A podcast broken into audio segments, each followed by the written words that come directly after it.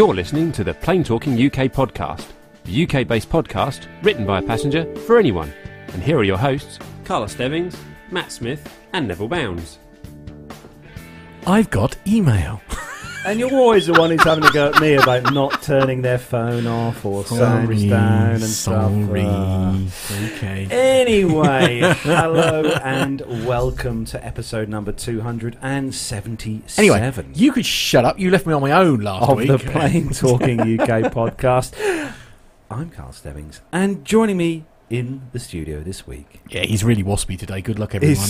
Matt Smith. Hello, everyone. Hello. How are we all? How Hello. are we? Well, I'm, I'm, I'm really, I'm really quite uh, chuffed. Actually, I had, I had a really nice day Wednesday. Did you? Yeah, Oh. yeah. Did you do anything interesting? Well, No, yeah, okay. Well, well whilst, whilst I was busy working, I went and had a, uh, a look round Bristol, or Aerospace Bristol. It's an aviation museum. I'm sorry, what? You said while you were busy working. Well, technically, I was working ish.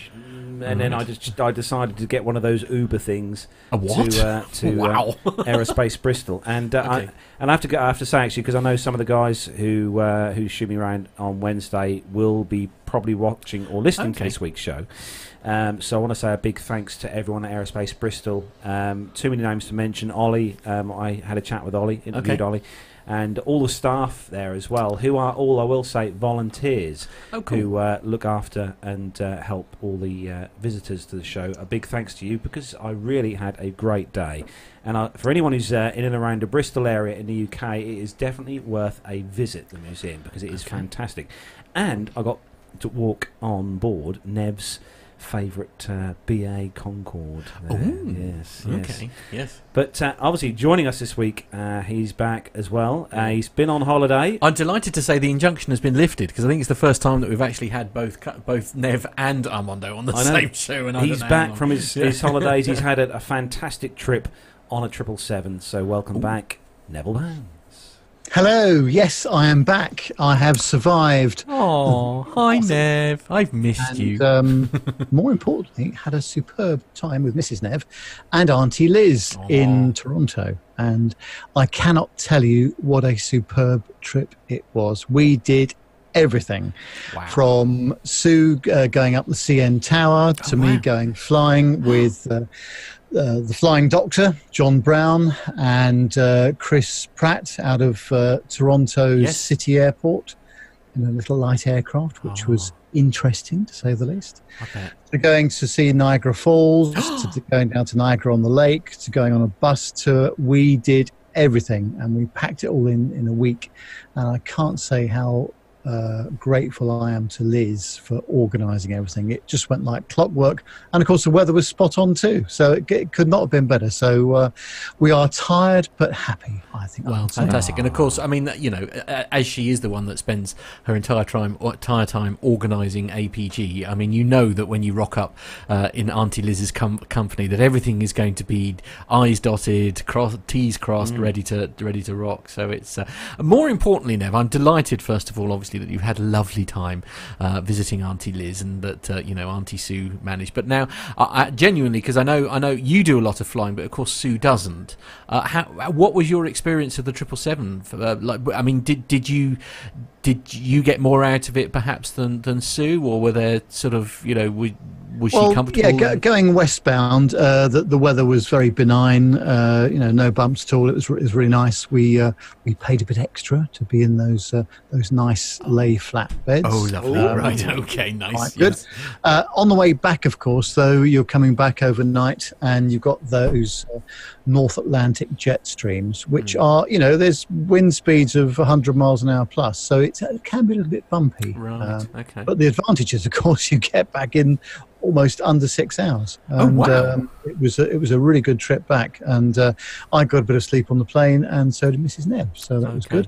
Um, I'm quite glad though that I didn't take her flying uh, with the Good Doctor in his aircraft because that was a little bit more bumpy because it's a much smaller aircraft. I don't mind it because we like a bit of GA, don't we? Yeah. But uh, um, yes, it was uh, not the smoothest of flights. No. But having said that, it was a tremendous experience mixing it with real commercial traffic Yeah. coming into the city airport in Toronto. course, so uh, yeah. it was just, uh, it couldn't have been better. And uh, John and his wife Brenda put on a lovely barbecue for us in Oh, their superb house. So, oh, you know, it it just it just got better and better as, as the week went on. So uh, yeah, really really nice. And Nev. uh, e- even the the, the 22 year old 23. uh, was was quite nice. So yeah, Oh, okay. that all worked as well. Very Uh, good. Actually, I was going to say, how was the 23 year old the triple seven you flew out on? So, I, well, obviously, being the geek person I am, I did track your Yes. flight out. So. It was fine. I mean, I think they they've done the interior a little bit better since I last went on one a while ago. Um,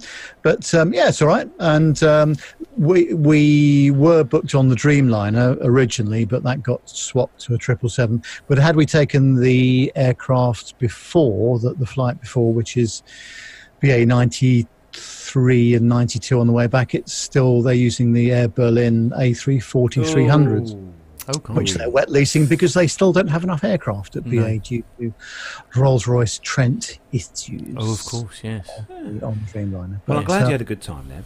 It's yeah, we did. To have you back. Thank you. And joining us as well this week, as always, is our awesome host from across the pond, Armando. Yeah, my actual partner in crime last week Yeah. because you lot all mobbed off. I know. How, how Oh, I is think we- you? I think we pulled it off, right, Matt? Yeah, I think so. I think we got away with it, didn't we? Just about. Just about. Yeah. I, I haven't had any complaints from Nev yet, which I'm taking as a positive sign. Uh, Well, good thing by the end of this episode, he'll never remember that. So good point. Good point. Let's shall, we'll move on, shall we? Well, I listened to it anyway. So. Did you? Okay, very good. Yeah. Yes. Never do it to me again, please. Yeah. so we've uh, we've got lots to pack in tonight's show, and uh, as always, but uh, we have got some sort of house kind uh, house tidying kind of work to do, uh, as uh, it is obviously uh, towards the beginning of the month, and uh, we've. Uh, had a very nice, generous uh, donations coming from our Patreon li- uh, donators. So, uh, Nev, who are we thanking this month? We are thanking the following people for their generous donations. It's Adam Spink, Andrew Wilson, Captain Jeff, Eric Graves, Evan Shue, Graham Haley, Jacob Darlington Brown, Jeff Ward, Jonathan Warner, Jordan Rose, Liz Piper, Masha, Matt Caton, Matt Donemeyer, Myla, Owen, uh, Neil, uh, Neil Lamworn, Nicholas Hewitt, Nico Reger, uh, Philip Labe, Ray Williams, Ruben Wells, Ryan Harper, Stuart Backer, Stephanie Plummer, Steve Andress, and Stuart Black. And we have regular PayPal donations from Jennifer Parkinson. And we have some one-off PayPal donations from Richard Adams, uh, sorry, Richard Adams and Tony Stubbing. So thank you, one and all, for your superb And of co- course, uh, Philip Davis. We mustn't forget him as well. Indeed. because Yes. we, we get regular donations from him also, do. don't we? So which thank you, Phil. good. Yeah, really appreciate it. Yeah. Thanks. Yeah, and don't forget if you want to help to uh, to push the show along as we do each week, uh, you can become a Patreon over uh, at Patreon via our website. Just click on the link, uh, the Patreon link, and that'll take you over to there. Or if you want to make a one-off PayPal donation to uh, to help the show, uh, you can do via the PayPal link on there as well. Don't forget if you are completely skint like me and not able to do so, you can but do buy stuff on Amazon. You can use the link on our website uh, to do your Amazon shopping, and what we get is a referral fee from that. Um, so, as I say, you can actually uh, donate to the show by just doing your shopping online. Which I've done. Yes, absolutely. Yes. Yeah, I can't because it was set up on my account. So uh, the stuff that I buy it doesn't get registered because it's on my account. Apparently, that's cheating. But uh, but no, yeah. thank you to everyone who has helped uh, keep the show going, and uh, we have got loads and loads of stuff coming up later this year. Air show attendances and videos and uh, segments coming. Uh, to you, great video segments actually coming up uh, Ooh, yes. later on, and Yes. we've also got some special stuff coming up from Armando as well. Can't wait uh, for very that. It's soon. going to be really So, good. Uh, looking yeah, forward to that. yeah. So there we go. Right, so we are going to start the show then, as we do each week, with our rundown of the weekly news from around the world and the UK. So if you're ready, I'll go with Nev first. If you're ready, Nev. Yes, surprisingly, I am. If you're ready, Armando. Ready to go. Hit it, Matt. Hey.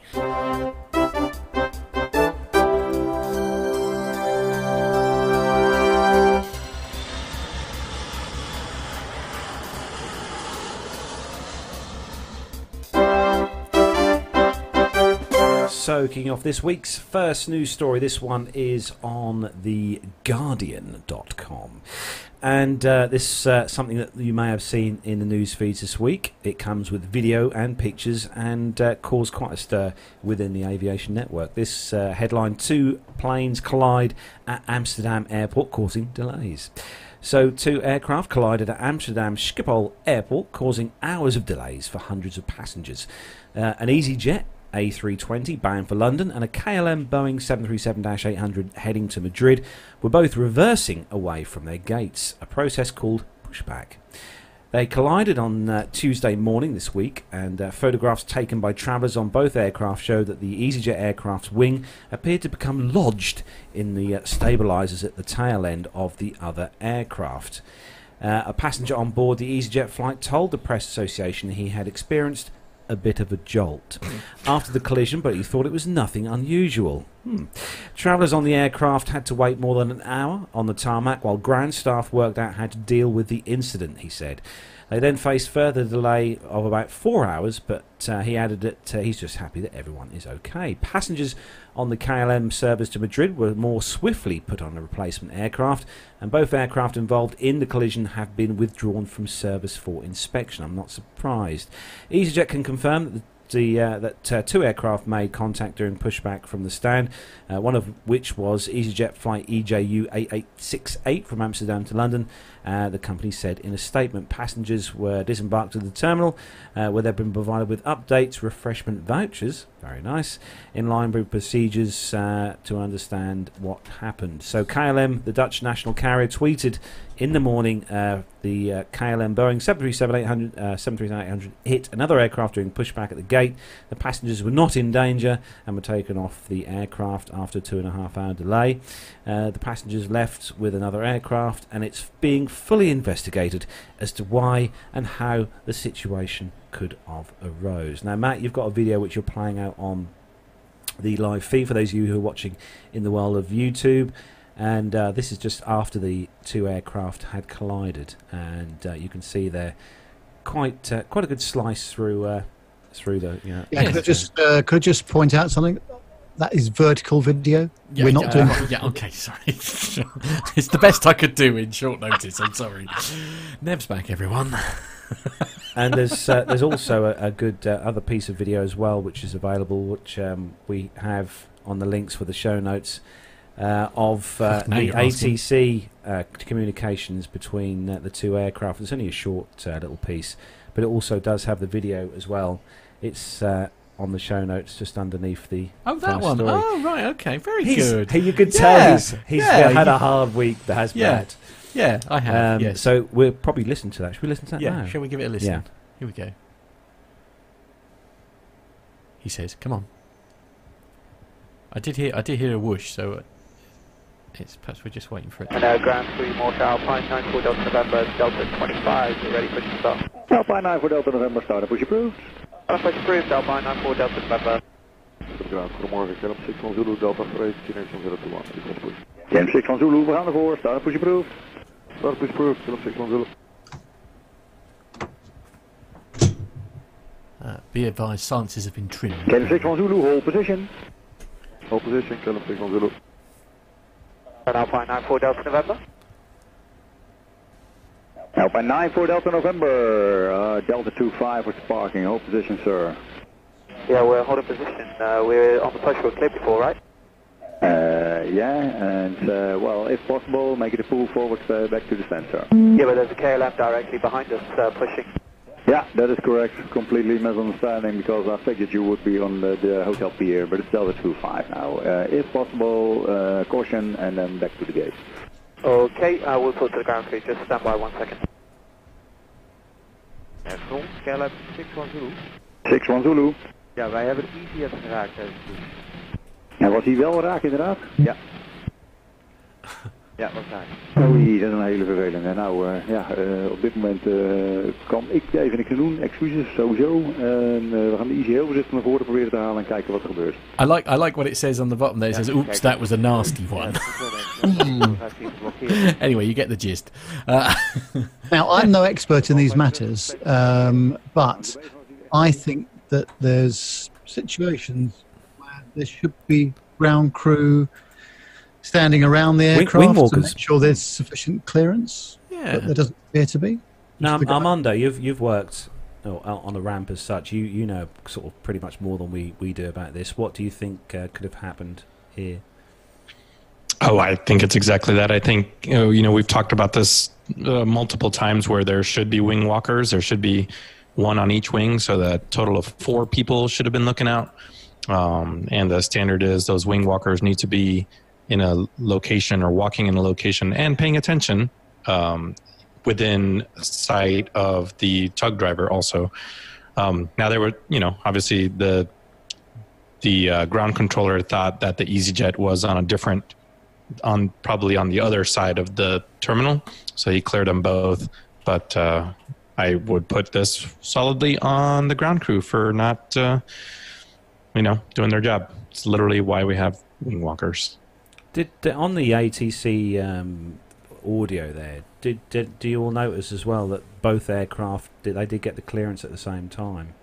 I mean, obviously he might have got the, the stands wrong, but they did both get that clearance at the same time. Well, pretty much Yeah, the same they did. time. I mean, uh, uh, the uh, the controller messed up, and I think he knew it. He said, "Well, well, I, I thought you were on hotel pier, but you're actually at Delta 25. Uh, nothing we can do about it right now. So let's just push you back into the gate." As you do. yeah, and also actually, Nev, as you, you pointed out as well before we started the show that the uh, the distance between those um, those sta- or the stands and the piers is, is, was not uh, not not a big distance. No, and I would have thought that, you know, bearing in mind it's a very busy ramp, that they would have had the wing walkers there to, to see what, what was going on. But um, yeah, this is me being the uh, Monday morning quarterback. Right, Are, are you being a bit too practical and sensible about it, Nev? Is that, is that um, yeah, so there's some um, some paperwork to fill out and some metal to bend. Mm, Yes, I don't think Yeah. it'll T cut out, certainly. No. anyway, moving on to uh, to the next story, Matt. And uh, this this was quite a shocker actually for me when I when, I, when this popped up this week because it's um it's a destination that you don't normally associate with said airline. Right, okay. Yes, so this is on the independent.co.uk, and the headline is Ryanair launches cheap flights to Beirut, uh, but only from Cyprus. Uh, so, uh, Europe's biggest budget airline is moving into one of the last bastions of high fares among Mediterranean nations. Uh, from the 30th of October, Ryanair will fly to Beirut three times a week from Paphos in Cyprus. Uh, initial fares uh, will start at 15 euros, that's just 13 pounds each way. Lebanon will be the 38th nation served by the Irish carrier. The uh, Boeing 737 link is uh, scheduled to take uh, 65 minutes to cover the 183 miles between the two airports. The airline's spokesman, um, Chiara, Chirana uh, Ravera, said that we're pleased to announce Ryanair's low fares have arrived at Beirut, our newest airport and first in Lebanon. Lebanon customers in Lebanon can now book low fares to Paphos as far out as March 2020. Ryanair already flies from Paphos to the two neighbouring hubs, Tel Aviv and Amman. Uh, the move to serve the Lebanese capital comes nine years after Lebanon's then tourist minister, uh, Fadi Aboud, who uh, told the Independent, "We need cheaper flights. I really want Ryanair and EasyJet to consider Lebanon. Fares on British Airways and Middle East airlines from Heathrow to Beirut are currently over £300 return. With a stop in Paphos, research by the Independent shows travellers can easily put together itineraries costing £115 return from Stansted via Paphos. Uh, there will also be cheap connections from Bournemouth and Liverpool via Paphos on Ryanair. But I must admit, uh, Bournemouth to uh, to to to somewhere in Lebanon is not somewhere I'd have thought was a particularly popular It's a bit of route, but uh, random destination, Yeah, it is though. a bit of a random destination, but uh, well, you know, I mean, good luck to them. That's what I say. Nev, Nev, ideas for your next uh, trip away What on Ryanair? Yeah, part of me would pay money to see Nev on a Ryanair flight to Beirut? no, oh not- well, no. Um, I th- I- it's, I've probably got to do a, a trip report one of these days, haven't I? On yes, on the lovely Irish carrier. So uh, Right. I'll, I'll see if I can uh, bring myself to do that. At some My goodness, uh, yes, that will be. Uh, there will be. To be fair, Nev, there will be many people wanting to sit alongside you just to witness firsthand uh, your your experience. Proves that I really went. That'd yeah, be- absolutely. that'd 'cause be Nobody will believe you. Nobody will believe you. the for a most start, yeah. downloaded NPE ever. yeah, yeah. They are. absolutely. Yep. Yeah, definitely. So Nev, uh, next story is for you, and it's good news for anyone wanting to go to Beijing. It is, and uh, British Airways has revealed that it'll be uh, operating flights to Beijing's brand new airport uh, later this year. And uh, the airline's announced it'll be moving its direct flights to and from Heathrow to the brand new airport as of the 27th of October. There's no denying that the Beijing Daxing is a pretty impressive offering. It looks a very funky airport, actually. It was designed by the late Zaha Hadid. Uh, the airport spans the size of approximately 140 football fields. In fact, the terminal building alone is 700,000 square metres. The main construction of the airport was completed earlier this year, and now the final touches are being put in place ahead of its grand opening set for September later this year. BA is the first international airline to confirm that it'll be moving its operations to Beijing. Beijing Daxing, which sits approximately 50 kilometres from Beijing's city centre. Uh, the company says that it hope hopes the move will strengthen and develop its network through its code share agreement with China Southern Airlines, which will also be based at the airport. The new route will be operated by uh, Boeing 787 9 aircraft in the winter and 777-300 aircraft in the summer and will continue as a daily service. Return fares start from £387 in World Traveller, £758 in World Traveller Plus, Plus, £1,899 in Club World, and 2,199 in First Class. The long haul flights will include perks such as complimentary food and drink, latest in flight entertainment, online check in, and free seat selection 24 hours prior to departure. It's estimated that Beijing's new airport will be hosting 72 million passengers annually by 2025. However, it's been designed to accommodate ne- nearly 100 million passengers. So there is the possibility it could expand further down the line. The central body of the airport is where passengers will find heaps of shops and restaurants, as well as the airport security. Each arm of the building will lead out to the boarding gates and eight runways, would you believe? Although when it opens in September, only four runways will be in operation. Uh, Noella Ferns, who's British Airways Executive Vice President in Greater China and the Philippines, said, We are very excited to be moving to Beijing Daxing. Not only will the new airport offer our customers flying to and from Beijing a world class experience with state of the art facilities, including an improved lounge for our Club World and First customers, but it also support our ambition to increase leisure and business travel between China and the UK it does look the most spectacular airport, I have to say. And um, this is what's happening, isn't it? Uh, we're finding these these far eastern airports. Um, you know, we've we've seen stuff in, in, the Middle East, but going out to the Far East now, the airport construction and the uh, standard of uh, design, the number of runways is just extraordinary. So they are mm. expecting some big expansion in that area. Yeah, definitely. Yeah, it does. I was just reading here. They're the, the long-term plan for the airport is to to eventually uh, accommodate um, hundred million passengers a year, which is wow. a phenomenal number of passengers. Crazy number, isn't it? Yeah, definitely one uh, one to keep an eye on. I think uh, for future. Yeah, definitely. So uh, moving on to the next story, Armando, and uh, one for you. Yeah, this is from. Uh, oh my goodness, I just lost it. Oh. How about we come back? okay. Uh, I literally just lost it. give me give me two seconds because oh, the okay. uh, right okay. Uh, it, it was it, it was the CNN business one. That's it. Yeah. yeah. Okay. All right. Well, I'll take it while while. okay. Disregard. I got it. got it. Oh, you got it. Okay. All right. As you were. Go on. Carry on. Okay. right. So from CNN, I, I got uh, really. Uh, Click happy. happy closing yeah. tabs. yeah, yeah, yeah. that one is done. Tick. Yes, yes. So either way, right, brace uh, yourself. You're going to get sternly worded email from Nev in a minute as well. It's a good Oh, thing that- he didn't see it. No, that injunction's going to come back again, isn't it? They're, they're going to start not being on the same show again. Oh, dear. Fix it in post. No. So Next, that all being said, uh, Boeing has bested Airbus as the world's largest aircraft maker for most of this decade, but that is about to change in dramatic fashion. Airbus has already delivered 150 more jets than Boeing through the first six months of the year. Airbus is winning 389 to 239, according to sales figures reported this week. Airbus's commanding lead is especially significant because the race between the two companies has historically been tight. Last year, for example, Boeing delivered 806 aircraft to Airbus's 800. 2015 was the only year this decade in which one of the two airplane manufacturers delivered 100 more airplanes than the other. The gap between them is almost certainly going to get wider. Uh, Boeing has not been able to deliver any of its best selling 737 MAX airplanes since March, uh, since they were grounded. I'm going to skip the part about why. Uh, Boeing probably won't get the approval to fly the 737 MAX again until end of 2019, uh, much later than was initially expected. Let's see. Investors view deliveries as more important metrics of success than orders. Airlines don't pay most of the price of a new jet until it is delivered, meaning that aircraft makers' uh, revenue, profits, and cash flow depend on deliveries.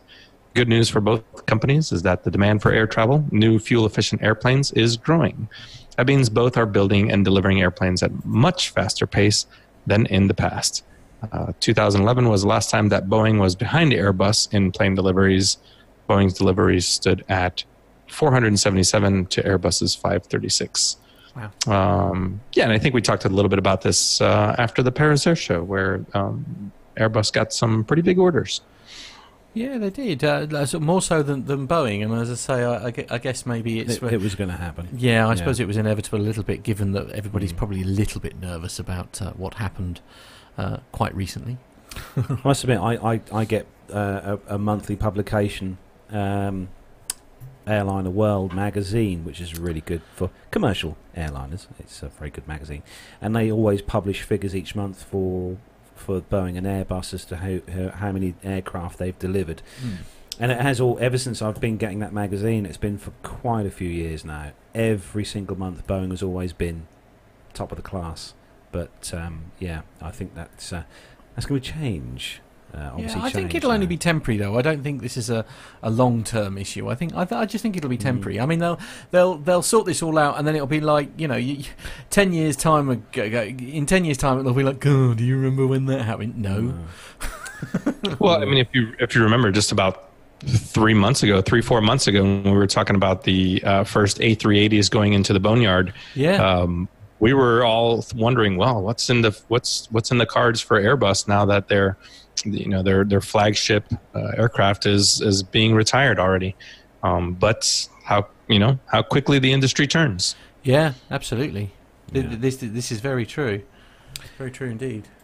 So the uh, next story that we have uh, on the show this week is probably the best story ever. I think to come out. I think for anyone who is an aviation uh, geek or uh, someone who loves uh, simulators, flying simulators, either at home or for those of you who joined us for our 200 show, um, who had to go in the sim, I think this will be. Uh, somewhere where you want to save up and possibly go for a holiday.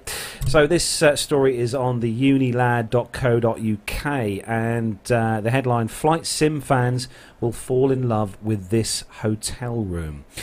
So uh, the Haneda Excel Hotel Tokyo, which uh, is connected to Terminal 2 of Haneda International Airport in Tokyo, is now offering a special room that comes with a full-sized flight sim based on a Boeing 737-800. It's called Superior Cockpit Room, so you can enjoy both a great night's sleep and a nice hot bath and a few hours soaring through the virtual skies. Uh, you don't actually have to spend the night in the room if you'd rather just have a crack at flying, as the hotel offers a few different options. Uh, one plan allows you to book a 90 minute slot in the afternoon with an instructor who will help you fly, uh, with the experience flying from Haneda to Osaka International Airport. That will set you back around about £220. Wow, that's cheap. If you want to take uh, a night flight or make a night of it, Uh, you can book the room for £186. Uh, sadly, this option comes minus the instructor. Um, as it says here, as I'd imagine, uh, they wouldn't want to spend the night with you, which is true, I suppose. Uh, not that you, not that you're not lovely, and probably just uh, got a family home to go to. Anyway, story goes on. It's also worth noting that the room You're is right a there, double Carlos. room as well, uh, perhaps an effort to prevent people from getting frisky in there. And uh, it also says uh, if a couple book the superior cockpit room for the night, they're almost definitely going to try and get it on in the virtual flight deck. Okay, right, okay. Uh, So if you want to take a look at some of the different options available for the superior cockpit room, uh, head over to uh, the this story. There's a link on the story uh, on the uh, unilad.co.uk website. Uh, we'll put the links in the show notes for this as well. I don't know if I um, want of to. here, and uh, I, I have to say the, the, the pictures that uh, pictures they've got of the room. Um, it's, I mean, I'd just book this for an entire week and just right. Have it all Yes, to uh, just as we've been speaking, actually, I've just had an incoming text message from Mrs. Gemma Stebbings. no. right, good. says Yes, that if Carlos even thinks about booking Yes. this room, yes. uh, he's going to be on his own. Indeed, Okay. absolutely. Uh, now, uh, now, you know, to be fair, Nev, fancy a week away? Uh, well, yeah, don't mind if I do, as long as you don't snore. uh, No. no, No. no. He yes. There's only one person who snores on this show, and um, he's uh, not sitting too far away from me now. Anyway, how are you, Matt? How rude. That's just that's terrible. Yeah, But- I, I, I resemble that remark. No, uh, any. What, what are your thoughts on this, Armando? As uh, as hotels go, Well, you know, the first thing that came to mind was I was looking at the uh, discounted rates. If you mentioned PTUK for our friends down at Flight Experience London, No, and doesn't doesn't that usually put put money on um, the, the the cost of a thing if you mention PT UK? Doesn't that normally make it more expensive? yeah, I know, right? After after we left the, the place in shambles after our 200, right? No, Excuse so, me, so I'm 90 happy. minutes in their in their simulator is 299 pounds uh, at the discounted rate. So I think if you can get the instructor to stay with you for a couple hours at least, um, I think it would be worth the uh, you know just under 300 pounds for the uh, for the night in this hotel room. And I, I, I should I should just stress also that uh, when where we did our our 200th show from, uh, I should just let and not everybody has had their floors cleaned by Sir Captain of Nick. No, no. You know, I mean that, that you know that's that's quite a- you know there, there, that, that's quite an accolade that that, that you I think there were comments afterwards from uh, Mrs. Anderson to say, Right. "Well, I wish she'd do that amount of housework." in- yeah, there, there is that. Well, now he's retired. He's got plenty of time to do house Okay, cleaning. yeah, I bet he hasn't. Yeah, I bet he hasn't found any time to do anything since he's been retired. He's like, one of these you get like three months into it, and he'll be literally asking hmm, himself, hmm. "How on earth did I have time for work?" You know. but, Anyway, Nick, Yes. we love you. yes, which I dare say is exactly what Armando is experiencing now. But back back to story. Back to story. I, I I would love to go to this hotel. Yes, Um, I mean, I think if you ever booked yourself a room there, Carlos, it, there, it would be swiftly followed by a divorce. but there's How shopping. many of us in the in the PTUK family would just say, "I don't need the instructor. I'll figure out how to turn it on myself." yeah, yeah, yeah. Exactly. yeah, absolutely. Neville soon have it up and running in no time. I, I think it's brilliant. I think it's absolutely fantastic. Well, and as I said, we'll put the uh, the link in the show notes to the story if you want to go and uh, book yourself a room uh, with a flight sim. So there we go. Okay. Or if or if you can't get yourself to Tokyo, then you can just go down to London, and it's Yes. ninety nine pounds for thirty minutes. That's true. Exactly. Yeah, flight experience London. Yeah. Absolutely. Very, yeah, very in much Putney. worth it. Yeah, absolutely. Completely agree. Uh, So moving on uh, to or, the- or to be fair, actually, Oh. you could just fly out to Charlotte because I I know a certain Armando that's got a pretty amazing flight simulator in his actual home. Oh yes. Yeah, or we could just take an airplane up, and I'll make seven thirty seven noises. Okay, yeah, we, we, we, uh, Nev, if you Worth could just record that, please. You know, when you're doing your Ryanair flight, uh, perhaps you could take a camera with you and just, uh, you know, just record the the noises of a. Of a no, okay, right. Uh, shall I do the next story before? Yeah, I, I, I yeah. thought I'd, I'd choose this story for you, Matt, because it's it's obviously an aviation story, but it's got a bit of Always a bit good more of kind of a thespian kind of um, feel to it. I don't know what you're trying to tell me, darling, honestly. Anyway, this is the metro.co.uk, and the headline is EasyJet launches onboard lending library with 60,000 books across 300 flights. What's this got to do with being a It's thespian? very, very, you know. I think you've used the wrong term there, Carlos. Anyway, British. so Easy's, EasyJet has a great idea: an onboard lending library with only six, with over sixty thousand books across three hundred flights. The idea behind uh, the Flybraries, oh kill me, uh, is to choose a book, read it to your kids, and then leave it for the next passengers. The books will be in the seat pockets of three hundred flights and will feature books from published HarperCollins, including Dinosaur Juniors by. Um, Rob uh, uh, Biddy- Biddydulp, sorry if I said that wrong, uh, uh, Mog and Bunny by Judith Kerr, Paddington Abroad by Michael Bond, the uh, the Boy Who Could Do What He Liked by David Baddiel, and Geek Girl by Holly Schmale. Uh, Tina Milton, director of cabin crew at EasyJet, says an e- at EasyJet, we are passionate about creating family-friendly initiatives and uh, that make flying with us both fun and also easier for parents. And as the summer holidays provide the perfect opportunity with um, uh, for some well-earned family time, we hope that the millions of passengers who fly with us this summer enjoy sharing a story or two from our unique in-flight lending library. Uh, the scheme also involves some entertainment in the terminal before you take off uh, if you fly from London Luton Airport. Oh, well, never mind.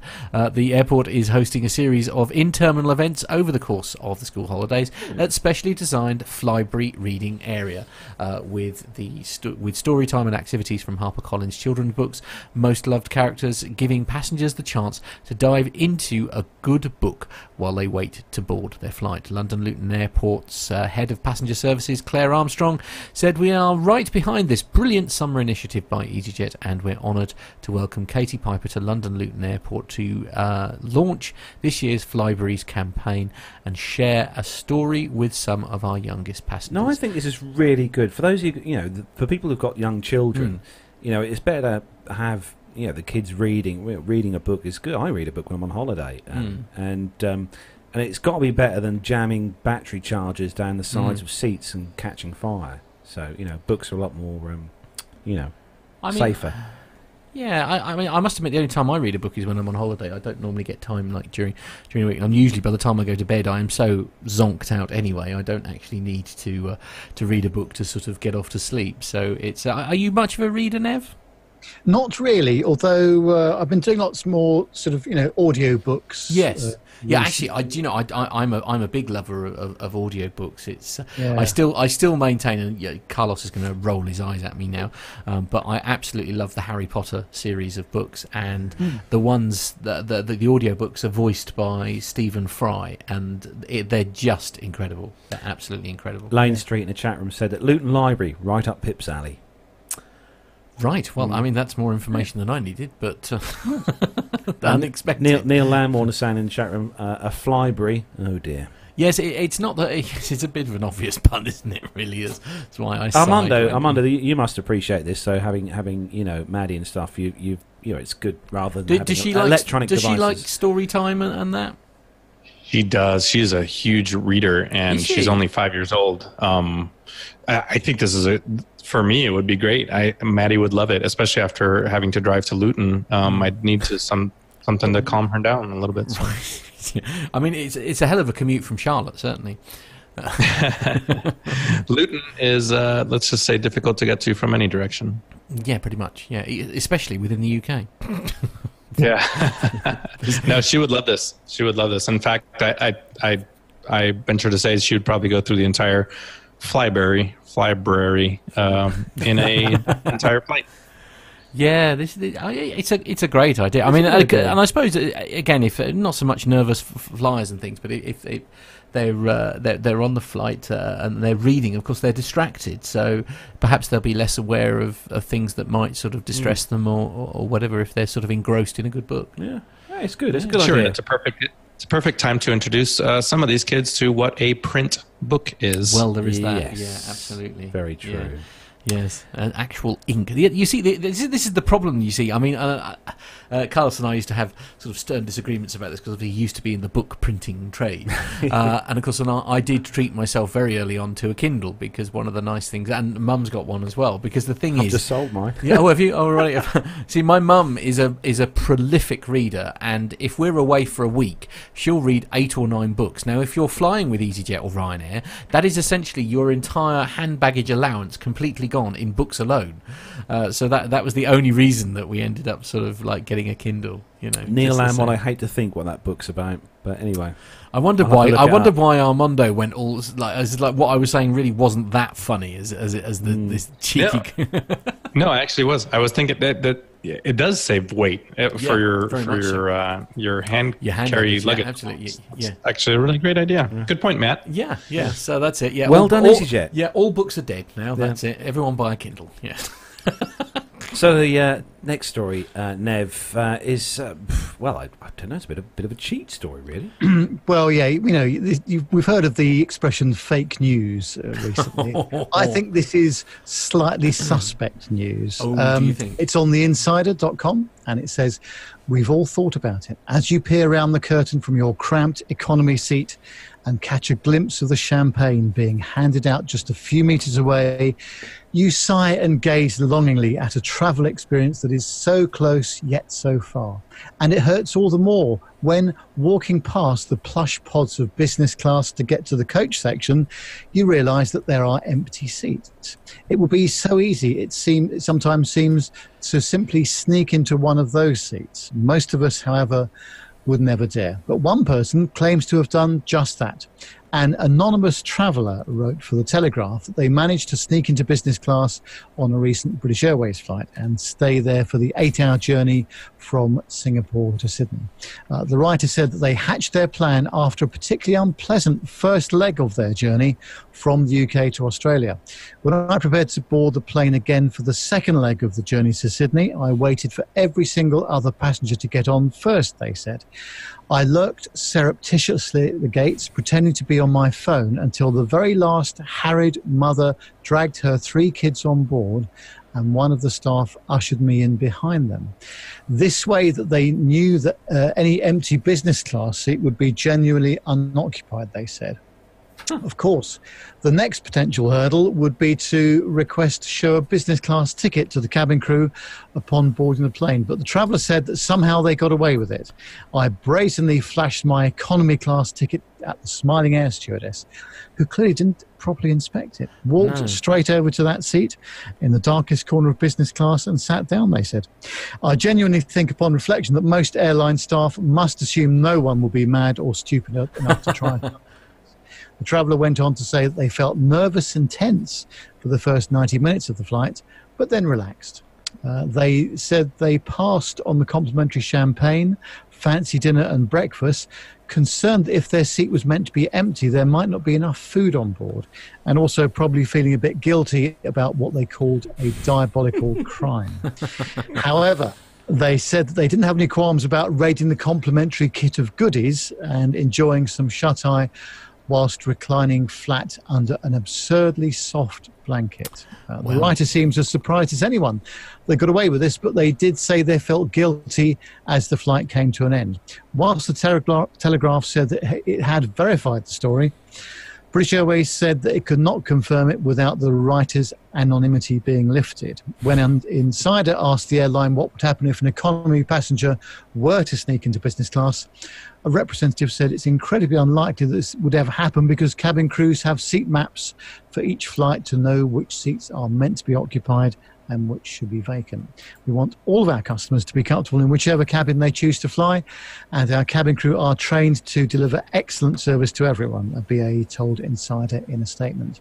Our cabin crew access uh, and check, sorry, our cabin crew access and check the passenger seating system on their iPads on every flight, and will be aware of any additional customers who had moved to a different seat other than the one printed on their boarding pass, which is true because that's exactly what happened to Sue and myself on the way to and from Toronto. They checked that we were who we said we were. Yeah. Um, so I, I don't want to say that this story isn't true because that would be a terrible thing to say, but it's quite unlikely. Right. I think we'll go no further than that. Are, are you suggesting perhaps that this is sort of uh, Mr. Trump style fake news by any chance? Well, as I said earlier, I think it's slightly suspect news um, because they are very. I mean, the crew on I'm assuming every carrier, but BA is my in my experience, they're very um, diligent about who Yeah, gets absolutely. and, and where people sit. Um, so, especially in the more expensive seats, obviously. Well, yeah, exactly. Actually, I'd imagine I imagine BA probably like Emirates. Nev, you would know better than me, but Emirates, when you have an economy ticket as opposed to a business class, the, the color coding on the ticket is completely different to that of So a it sort of business out, class or yeah. first class ticket. Yeah, and they've got the passenger manifest all printed out in front of them, and it's on their iPads as well as, as the article says. So, as I say, I don't want to say that this is not a true story, but it just seems incredibly unusual. Well, and if it if and if it is a true story, then I suspect that the cabin crew would just for what you know, perhaps it was genuinely an empty seat, and they Yeah. just thought, oh, do you know what, you know, let's just let it go. Yeah. Um, Well, There's only one thing know. for it, Nev. We'll have to try in November. oh, yes, there you go. Okay, Well, yeah. we'll let you know if it works. Yeah, absolutely. I think, unfortunately, the biggest problem with this story is the fact that the very fact that he's now published it means that all cabin crew everywhere will now have such a heightened state of awareness Oh, that it's never ever going to work ever ever again. He ruined it out for everyone. Good point. Uh, we'll see. We'll see. Indeed. Yeah. Armando, and uh, the next story is uh, quite a disturbing one, which comes with quite a good video as well. Yeah, from the Independent. Uh, flight made an emergency landing after a piece of the plane broke off and flew into the engine. The malfunction occurred nearly an hour into Delta Flight 1425 after the plane had departed from Atlanta to Baltimore on Monday. Passengers described smoke filling the cabin area before a tense emergency landing in North Carolina. After we heard the boom, we just saw all the smoke come up into the cabin, and that's when we really started freaking out. One passenger told a news outlet. Another passenger said the pilot announced mid flight that the plane had lost an engine. They were making preparations to have an emergency landing. All 150 passengers aboard the flight reportedly managed to get on another plane later Monday evening to Baltimore. They also received food vouchers and an apology for the inconvenience. Uh, no injuries were reported. The Delta plane in use at the time of the incident was an MD 88, at which, uh, at least which one passenger complained was too old during an interview. Uh, Delta needs to retire those MD 80s. Well, in fact, they Luckily- are, aren't they? Yeah, they are. Yeah. Uh, the flight crew of uh, Delta 1425 from Atlanta, Baltimore, elected to divert to Raleigh, North Carolina after receiving indication of an issue with one of the aircraft's engines. Delta said in a statement. Flight landed without incident. Uh, customers were reaccommodated to alternate aircraft. We apologize to our customers for the inconvenience this diversion may have caused. Um, so, Matt, there is uh, playing the video. I don't want to marginalize this by any means, but I was just looking at uh, MD88 mishaps just in the, in the recent past, and I think Delta Airlines, as the um, sort of last major operator of the MD88, uh, let's see, we've got. February 10th, engine shutdown in flight, Atlanta to Charleston. Uh, we have January 12th, engine problem, shutdown in Baltimore. Uh, January 7th, engine shutdown in Knoxville. Uh, December 13th, 2018, Hartford, engine shutdown. Hydraulic failure, engine failure, September 2018. It goes on and goes on. So there's, there's, I'm looking at at least a dozen per year of engine shutdown in flight for MD88s. No, I take that back. It's not a dozen. Maybe maybe eight to nine per year. Um, so I think uh, Delta's taking care of this by uh, reallocating our friends over at APG into different aircraft. It definitely makes for interesting viewing the video. Um, Yeah, I, I looked up a schematic for the JT8D engine, and it just looks like it's the cover. The I, I couldn't tell if the starter assembly is in there, um, but it but it really looked like just a, a cover into that first uh, compressor section, and um, it was interesting that you could see the hot Yeah. you know the hot flame in there. Hmm. Uh, wasn't expecting that. But Had it been shot in the correct format, then we could have seen it better. Every time. A very good point. Vertical video, ladies and gentlemen, We need is to- we not need to acceptable. promote the Yeah, whole use absolutely. of yeah. correct- We, uh, actually, uh, on our after show, one of the after show videos and stuff, we did actually show a video, the video that went into great lengths about uh, vertical video. Did it not, Nev? oh, it, it didn't it? Yes. yes, yes. absolutely, yes, and how how basically you were you you were very wrong for doing it. So anyway, let that be a lesson to all of our Should be a listeners. Do if you ever send us some video, please do not, for, for my sake alone, do not ever send anything vertical video because it's just like you know.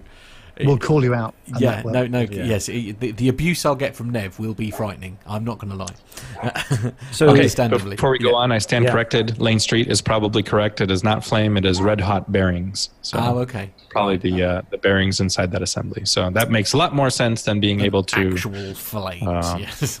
see uh, actual because the the fuel combustion section is, is probably five feet back, behind. yeah. Yes. Yeah. Bearings make a lot more sense. Good job, Lane. All hail our marvelous listeners. I know. Good chat room. That's Yeah. why they're there. Yeah, absolutely. That's why. That's why we do it live every week because they're better at this than we are. I know. so the uh, next story is on simpleflying.com. And uh, this is bad news for anyone who's hoping to travel to or from Milan Airport because Milan to close the airport for three months. So Milan Linate is due to close at the end of this month for refurbishment works. The closure, scheduled to run from the 27th of July to the 27th of October, will see approximately 2.5 million passengers and 30,000 flights diverted elsewhere. Flights will, for the summer season, land at either Milan Malpensa or at Milan Bergamo, uh, both of which are considerably further from the city centre. Later this month, Milan Linate Airport will temporarily close. The closure is scheduled uh, to uh, allow for much needed runway maintenance work. Uh, the airport is managed by SEA Group, who also manage the airport at Malpensa, and as well as uh, repairs to the runway during the closure, the airport's facade will be redesigned and various areas will be renewed, including baggage, baggage claim uh, and the new arrivals hall as well. Uh, the closure will affect flights uh, on dominant carriers at the airport, which will include Alitalia and EasyJet as well as the legacy carriers, including Iberia, KLM, British Airways, and Lufthansa. So the city of Milan has two airports, Linate and Malpensa. While Malpensa is the larger of the two, serving the majority of the long-haul flights, Linate holds a special place for travellers, particularly business visitors to the city. Its location is just four miles from the city centre, and making it uh, makes it far more uh, visitor-friendly airport f- to fly into than Malpensa, which is 25 miles to the northwest. In terms of passengers for the first half of the year, uh, they saw 4.3 million passengers using Linate. Its proximity to the city centre making it quick and cheap to transfer from the airport with local bus services costing just one euro fifty, including onward transportation into the city. So, how will this affect other airports in Italy? It's relatively common for airports to close entirely hmm, in order for work to be carried out. However, this will be the first time a major airport has been closed for such a long time, and over the summer season too. Uh, most of the flights will be rerouted to Ma- Milan Malpensa, which is the second busiest airport in Italy after Rome Fiumicino. However, the airport is already under pressure in terms of capacity, and the addition of the displaced flights from Linate are likely to increase passenger traffic by 45%. But did, didn't you just say that like, the nearest airport was literally only 25 miles away Hmm. from that one? I mean, uh, I, I, forgive me for being a little bit. You know, I, a part of me actually likes the idea of it. You know, it's like rather than just sort of get on and do loads of maintenance around and cause chaos for all the passengers and like, just close Shut it and get it done. Close it Yeah. and get it done. I mean, 25 miles really is not that far, is it? I mean, especially if they put in place like shuttle buses and, and things like that. 25 miles is, I think, is I think the person who could comment perfectly on this story will be Jenny. Yeah, absolutely. Well, Yeah. hopefully, hopefully, uh, we will spur her on for a little And bit. she, she has actually commented in the chat room uh, by saying that Malpensa means bad thought or think bad. right. Well, that's kind of just sets the Okay, tone, doesn't kinda it? sets the tone. really? Oh, she also says it's a horrible airport, apparently. Oh, is it okay? Well, perhaps it's much. Well, mind you, it's the runways and stuff. But you see, I, I, I, I part of me thinks actually, yeah, shut it, get the job done properly, reopen it. like without any any you know issues. You know that, that I don't know. Perhaps I'm perhaps I'm speaking. God, can you imagine they shut I Heathrow just- down for two months? Well, yeah, no, I, I I appreciate that, but but you could. All right, I know it would cause chaos, but you could shut one runway. No, but a whole airport. Well, yeah, I know. I suppose. I suppose the thing is, if it's a single a single runway airport uh, and you've got to resurface the the runway, then you've got no choice but to shut shut the airport, have you? You know, as well as there's a it's good, got to. good uh, picture on this story that shows the distance between the airports and uh, and Italy, which is got It's Google Maps one, so it's quite good. Uh, what do you reckon, Nev? Are you uh, are you a, um, a, a visitor to any of these particular airports? I haven't been there for a long time actually, and uh, I think I'm due a bit of a Italy visit. Um, I can recommend an excellent travel guide. Indeed, yes, uh, but uh, yeah, run. Uh, you know, maintenance has to be done, obviously. And uh, Jenny was saying in the chat room just now that it's got to be done in the summer because of weather concerns, and Yeah. obviously temperatures and the general weather uh, deteriorates considerably after the autumn season. So, But um, but for, yeah, forgive my forgive my being really picky here, um, which is you know uh, going to be a bit of a shock. But why not do it in the autumn? Because obviously Rome in particular is ridiculously hot, um, and you know really hot conditions and, and laying tarmac are not necessarily ideal either. Well, I think that what they're saying here is that it's going to take them from the end of July to the Right, end I of suppose three months. Yeah, no, that- I see. takes it outside of the seasonal time, doesn't it? Good So, point. uh, Yeah, I, I I do think they could choose a slightly less con- inconvenient time to do it because it is quite warm. You know, I mean, Hmm. why why they're not doing it March, April, May, for example, when the weather is probably okay They, they enough. must have their reasons behind it. yeah, that's true.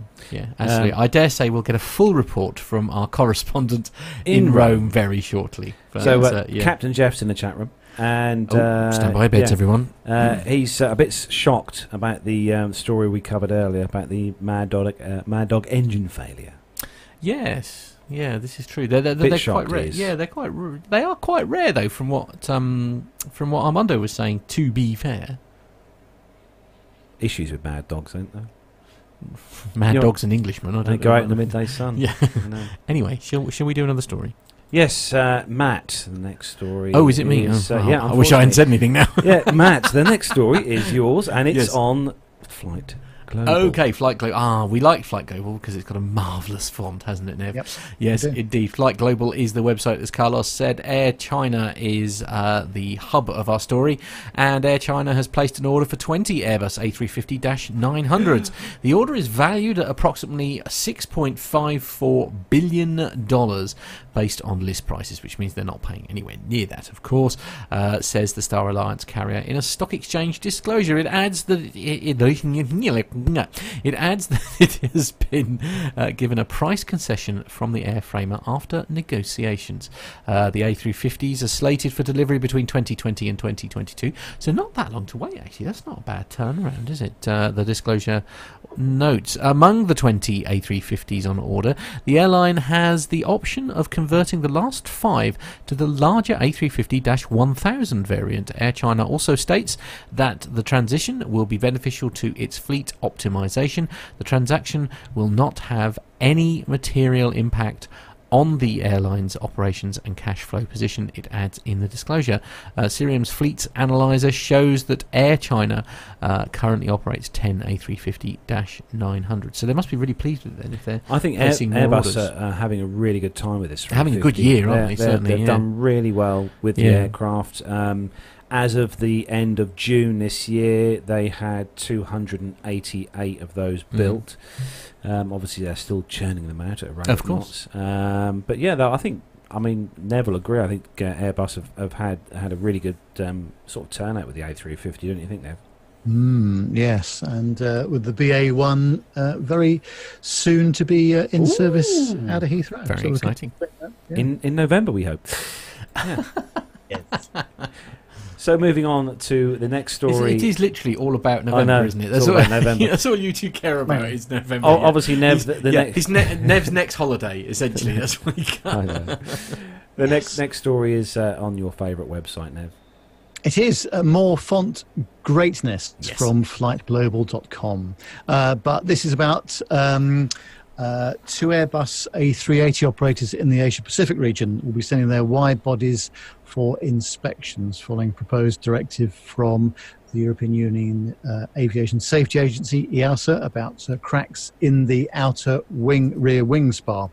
Um, Qantas and Singapore Airlines, both operators of the older 380s, uh, confirm with Flight Global that part that a part of their fleet will be affected by the proposed EASA directive. The European agency disclosed on the 5th of July that cracks had been discovered in this area, notably on top and bottom flanges between ribs 33 and 49. This affects both wings and could affect the structural integrity of both wings, EASA added. Uh, EASA said that the directive will be limited to the 25 oldest wing sets on the A380 fleet, although it could subsequently expand to cover additional aircraft. Uh, responding to Flight Global's queries, Singapore Airlines said that four A380s will require inspection of the outer rear wing spars. Wow.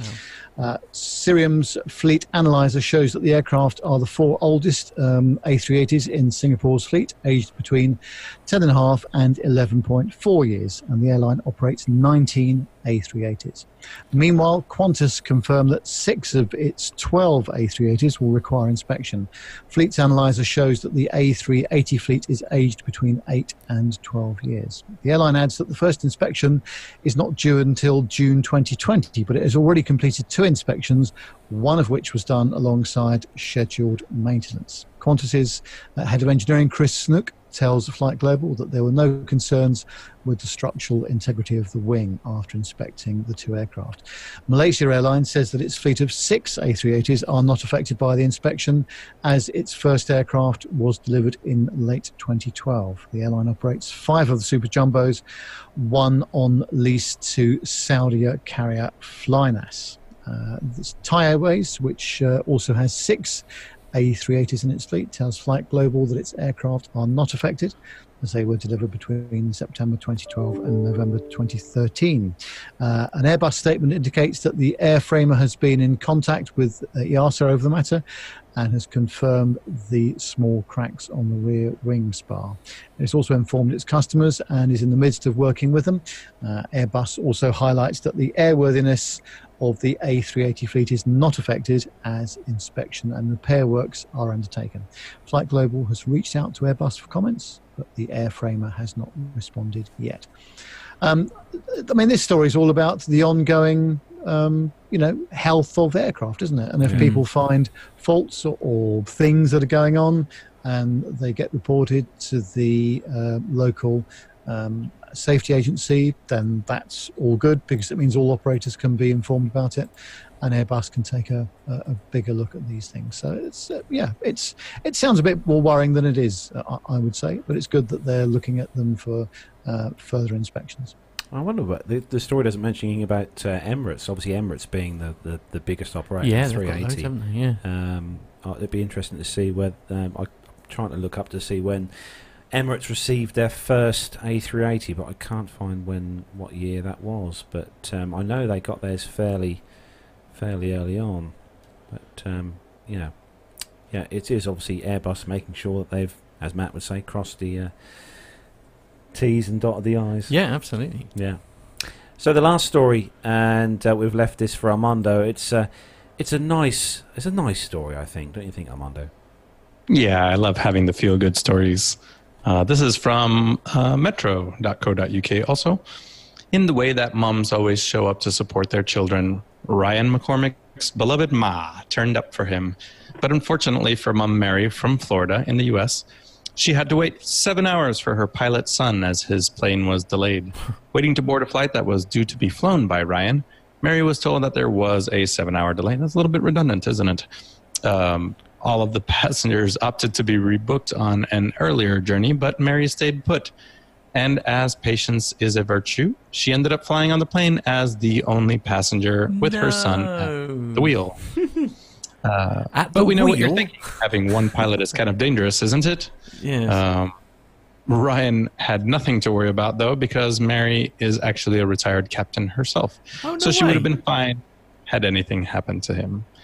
Uh, let's see, after a seven hour delay, yesterday, every passenger, again, it kind of repeats itself, Uh, let's see. Yeah, uh, great little pictures. Good feel good uh, feel good story. Um, I doubt that he actually was the only one in the flight deck. So uh, I don't know that anybody would I mean, w- that. would there possibly have been special dispensation because there was only one person on the flight, and the one that one person was a a retired captain? Um, No. You know, or you know, because it was his mum. I don't know. i- i- Could there have been an? You know, I suppose No, procedure I, is you procedure. know what? I highly doubt isn't it. If- I can't tell. I think this is a CRJ from everything that the uh, in the pictures. In the pictures, yeah. It looks like um, maybe a CRJ 700 or something like that. But um, I don't think you can fly that airplane with one pilot under any, even Under if any it was yeah. a Part 91 uh, VFR, uh, US equivalent. Hmm. It's nice though. You got a chance to fly with. Mum. It is a nice I story either way. What can you remember, Armando? One of the first family members that you. I mean, did you get a chance to take uh, your your parents or any uh, grandparents or anyone up flying when you first? Well, flying? for me, it was the flip side because I learned to fly with my dad Um, when he was an airline pilot. I, I have pictures of me as a three-year-old, four-year-old sitting on his Oh. lap in in the cockpit, uh, in the air with passengers aboard. Um, but I do remember the first time that w- I was able to fly my dad with me as pilot in command, and it was awesome. Uh, and I was really just hoping that I didn't mess something up, as you know, he retired with close to twenty thousand hours, and here I am as a 300 hour private pilot or something like that. and what was funny is uh, my dad had been retired for a while already, and as soon as he took the controls, it was like he had never uh, He'd left never not- flying. yeah. Yeah, he was Wow, uh, just as smooth as could be as soon as he um, put his hands on the uh, control wheel. I bet. that's all. That's that nice, isn't it? Awesome feeling to uh, to be able to talk. You know, In fact, there's been quite a run, quite a run of stories, hasn't there? Where you know, sort of like grands going on flights with their Mm. daughter, you know, who who who was flying and things like that. It's uh, it's uh, it must be a very special feeling as a as a parent, or or you know, to be flown by the kids. I mean, let's be honest. I mean, it's the parents that will have no doubt bankrolled this thing. So actually, Yeah. you know, to Yeah. actually get get in the get uh, on on the flight just to sort of prove that they did actually qualify. I suppose it's quite nice. yeah, it would be. I, I, I hope that uh, obviously Nick, as Captain Nick, is retired now, but Mm. I, uh, I always I hope that Nick does sort of get back in the air and do a bit of flying. Bit of GA Perhaps, flying, um, you yeah, a bit of GA. Yeah, do you yeah. reckon? If you're listening, Nick. I'm sure he will. Yeah, Yeah, I'm I, I should imagine he's just enjoying the break. Frankly, I mean, Yeah, yeah. it's just, uh, it's, uh, it, it's, it must be one of those things you must. I suppose when it, when you do it for your job, uh, and uh, Armando, For it so must many be something similar for you, Mm. for you doing it for your job for, for so many years. It, it must be very easy to lose lose how special it is, perhaps, and get a little bit complacent and just sort of forget, you know, that it's actually a really cool thing to be able to do. Yeah, without without going down a, a rabbit hole about this, but the uh, I, I know a lot of military pilots that are used to military flying and they just love general aviation because they can just kind of show up, relax a little bit. You're still thinking about um, the safety and, and, and all your planning, but uh, but it's just different enough. And I know a lot of airline pilots that still do general aviation. But just recently, I've been talking to uh, quite a few airline pilots this week. Um, I've been over at one of our local airports where there's a lot of uh, charter and fractional, sort of, you know, the Gulfstreams, the Hawkers, the Beechjets, and a lot of those guys are leaving the airlines um, because it's it's a, it can be a little a bit monotonous going to the same destinations, and they just want a little bit more dynamic flying. So they they go over to the charter side to be able to do a little bit more mission planning and, and go into new airports and exciting airports and a little bit more stable uh, schedule. But um, yeah, it certainly can. It, I'm not to that point yet. It's every Yeah. every flight is exciting to me. No. I mean, actually, I noticed we've got like Captain Jeff and, and that still in the chat room and that. I mean, it's uh, be interested to hear their their take Mm. on, on, that. As I say, it must be very difficult to not, you know, when, when you just, when you're doing it for for your job and, and that. I suppose it's like I mean I love driving, um, but you you know especially when it's been so crazy this last sort of six to eight weeks. I mean like part of me just wants to never get behind the wheel of anything ever again. But uh, you know I mean, I mean never I've never I've never I sort of have you never had the sort of desire to do GA and and like sort of you know do flying yourself? I mean you do a lot of flying as a passenger. Um, have you ever had that genuine desire to, to be the one in charge? Well, I have, but th- then I uh, was in the right-hand seat of uh, John Brown's plane in uh, Toronto Ooh, yeah. uh, last Okay. week, which this week, which has been you know fabulous. But boy, is that hectic! I mean, there's an awful lot going on, especially in the well, we're in the Toronto City Airport terminal area, so there was lots happening there. Um, and you have got to do multitasking and see the whole 3D image um, like you've never done before. And he's a very competent operator. I have to say, he's a you know fabulous guy. And uh, you know, safety is his number one thing. But boy, there's so much to think about. And um, I'm I'm quite good at doing a few things at the same time, but you have to be good at doing lots of things at the same time. Yeah. Um, Actually, you're There's a in the question actually from Neil in the chat Tested area as well. You know, it's uh, it's it's incredible, really. Yeah, uh, actually, uh, Neil's got a question for you in the in the chat room, Armando, saying as a former mil- as former military, is standard GA flying enough, or do you crave the acrobatics or the aerobatics?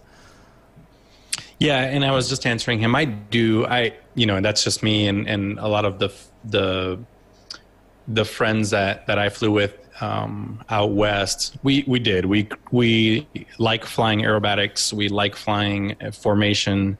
We like uh, pushing. The, you know, so most of us had experimental aircraft, Lancairs and Vans and Glasairs, um, which you can do a little bit more. Uh, modifications you can kind of push it a little bit and it is fun. I, my big thing was uh, military flying takes a lot of planning. Um, so you you may plan for three hours. You may even plan the day prior uh, to go fly a four hour mission, and then you debrief that for another two hours on the on the backside. Um, so it's kind of nice just to show up, make sure your airplane's still airworthy, come up with a, a quick plan, and then do some formation work while you go up to lunch um, land somewhere, everybody who's in Oz at your pretty airplane, and then you do the same thing to their airplane, Yeah. and then you fly back home. Yeah, yeah. you know, while getting a a, lot more, a lot more informal, certainly. Yeah, Yeah. And, and you know, I, I've been, I have been flying these skydivers, but it, that that's not a glorious job by any means. It doesn't make any money, but it, but it's fun. It's fun to. I like the challenge of flying out of a 1900 foot grass strip surrounded by power lines and trees in an underpowered Cessna 182 with five people on board, and flying it up to 11,000 feet, chucking them out the side, and then getting it back down on the ground before they land. Yeah, yeah. Stuart likes doing that. I notice as well. It's just like he's desperate to get Yeah, on the ground before the. Absolutely. Uh, actually, so uh, Je- Jeff was answering my question in the chat room. He was saying, "I love it. I never get tired of the flying part. Just the time away from home, long f- long days, and uh, f- uh, flying in in uh, fighting the weather, etc. Which is which is a good point." He said, "There's nothing like feeling the jet respond to your commands. Uh, flying smoothly, the responsibility of lots of passengers must be quite scary, though. It's, uh, it's And what a what a great point, isn't it? I mean, he the difference is I'm by myself. I may have Megan with me. yeah." Uh, uh, Jeff and our airline friends, that's you know, they have close to 200 people in the back, Yeah, and yeah. every time they're going to uh, adjust a heading or anything like that, it's about smoothness and providing the customer the best experience, which is a challenge in itself. But I mean, Um, even speaking as a coach driver, I mean, I, you know, I, I've uh, you guys will have no doubt heard me say this before. There is one of the things that terrifies me the most about my job, and I love my job. Don't get me wrong.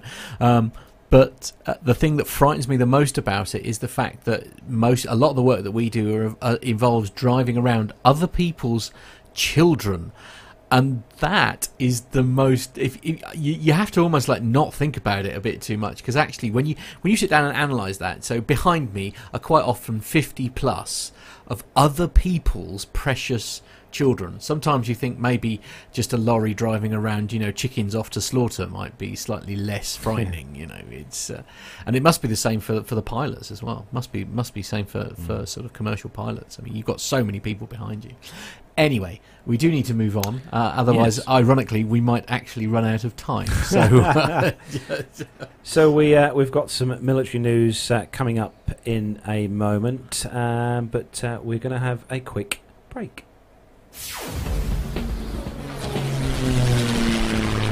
Find this and other great shows at the Aviation Media Network. The voices in your head.com.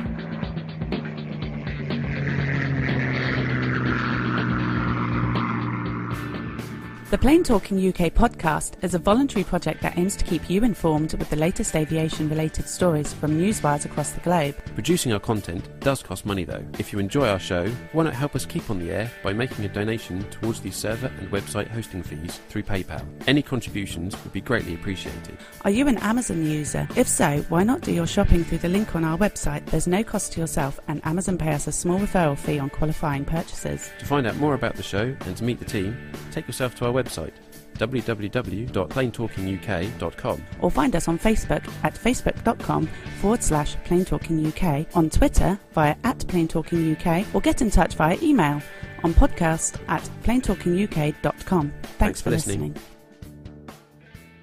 Flybe 5823, Trent Dane for 23R Manchester, Wizz Air 6X, climb flight level 210, direct to Bretlands Park. United 123, maintain 280 knots. London 2TME, turn right onto Bravo, link, 21 join Alpha, hold at Mora, Speedbird 472, LOC slash DME, approach runway 27 left. Follow the green stand 544. That's enough air traffic control for today, Nat. Bedtime. So we came up with the idea of having a video course. Obviously, ours are, are better because we've got the experience on the aircraft and we know what we need to be looking at. Something that myself and Andy started initially really to improve our own technical knowledge and put something out there. We saw that there was a gap and this wasn't a media that was being used for this purpose and our hunch was right because there's obviously a market for it. Ever wondered what it would be like to fly a commercial passenger jet? Looked up at the sky and thought, I wish that was me? Well, now anyone has the chance to have a go at flying in a real aircraft simulator. NP Simulations and Flight Experience London, the only official Boeing licensed product of its kind in the UK, offer you the chance to fly anywhere in the world in their fixed base Boeing 737-800 flight simulator. And that's not all. Ground School London offers many different courses for the up-and-coming pilot looking for a start in aviation. With prices starting at just £109, the sky's the limit. So for the ultimate flight simulator experience, or engaging preparatory courses, including those for schools and colleges, check out the websites at www.london.flightexperience.co.uk and www.groundschoollondon.com or call on 020 300 40 616. NP Simulations. Fly your dreams. Do you know? I think I want to. I want to take another visit back down to NP at some point. we should soon. actually. Yeah, we haven't been for, a- for a while, have we? We should. We should all have. A, we should have a, also have an outing. I think. An outing, yeah. Yeah. You fancy a trip into London, Nev? Yeah, I think we can do that. That would be nice. Yeah. We'll give the guys a call, see how they're doing. Yeah, Yeah, definitely. Sounds like a, a, a great plan. I, I'm very excited to, you know, hopefully, hopefully when they get this, um, what was it, the, 320 the 320 sim, Yeah. that, that's going to be a fascinating comparison, isn't it? The opportunity to try both, that would, that would be Mm. quite cool. Yeah. Anyway, yes. Anyway, so we have got some uh, military news. So we're going to hand things over to Armando. Yeah, we're going to knock out some stories real quick because uh, Captain Al will get mad at us if uh, we take too long. So, are you guys ready? yeah, Yeah. absolutely. He does love the grey stuff. Let's do it.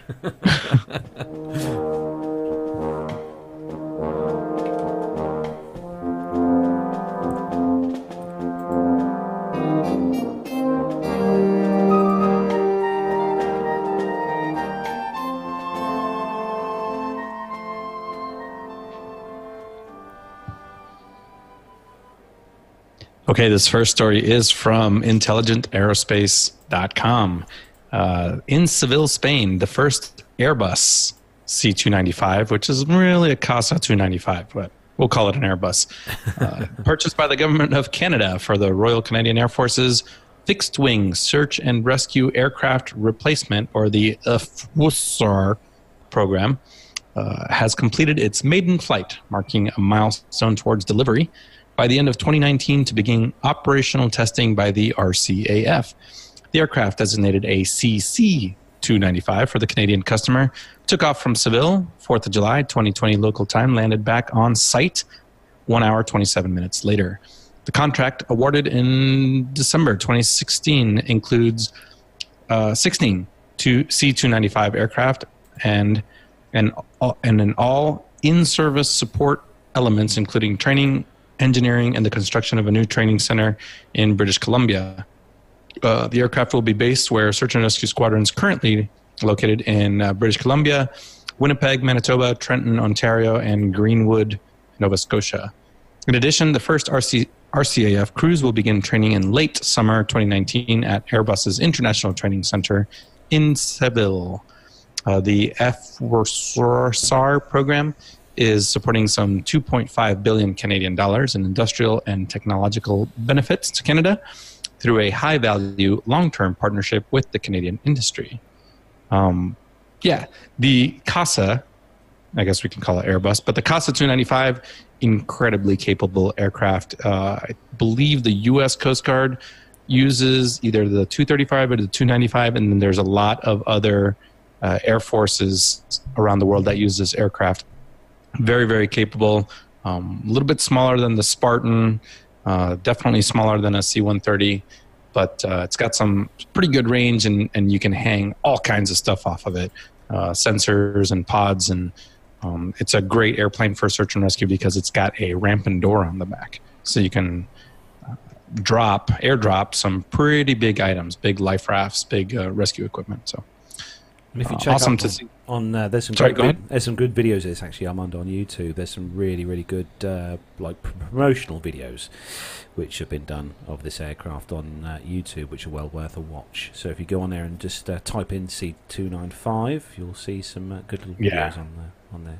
Yeah, and I believe the Canadians are replacing uh, C-130Hs and Buffaloes with these. Buffaloes have been around since the Vietnam War, um, so they're probably a little long in the tooth. This is a great replacement aircraft for both of those. Yeah, yeah, absolutely.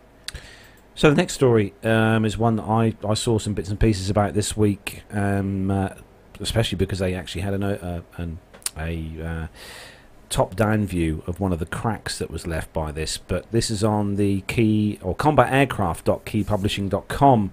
Uh, secretive Navy base hit by earthquakes. So Naval Air Warfare Station, China Lake, one of the U.S. Navy's most influential and secretive air bases, has been declared non-mission capable until further notice, following two major earthquakes that struck the area around Ridgecrest, California, late last week. China Lake is situated in the Mojave Desert and it was the uh, epicenter of an air, uh, earthquake of magnitude 6.4 that hit on July the 4th, followed by a larger 7.1 magnitude tremor the following day. The events opened up a fault line inside the installation, and much of it remains off limits, uh, with evacuation of non essential personnel to Navy Base Ventura County, Point Mu- Mugu. Is that Mugu? Yes, Point Mugu. Point, uh, Point Mugu, there we go. It's unclear when uh, test work will resume at China Lake. Tucked away in a remote corner of the Mojave Desert adjacent to Ridgecrest, China Lake, it has been quietly supporting naval and marine aviation for over 50 years. Uh, with its li- uh, lineage in the Naval Air Warfare Center, China Lake is home to VX 31, Dust Devils, and VX 9 Vampires. Alfie's on a mad one. Yeah, Uh, VX 31 is all about development tests referred to as DT, bringing on new weapons and systems and testing them as part of an integrated spiral Whereas X9 dash, uh, VX 9 is tasked with formally evaluating uh, suitability for the fleet before new items are signed off and rolled out to the warfighter. China Lake has two huge test ranges and laboratories working out how to make combat jets more lethal. The R2505 range is Navy owned and there is no public land to use. Uh, the uh, squadrons can test live ordnance as well on stationary and moving targets. R2524 Echo range is primarily threat emitters and used uh, for inert weapons evaluation and training.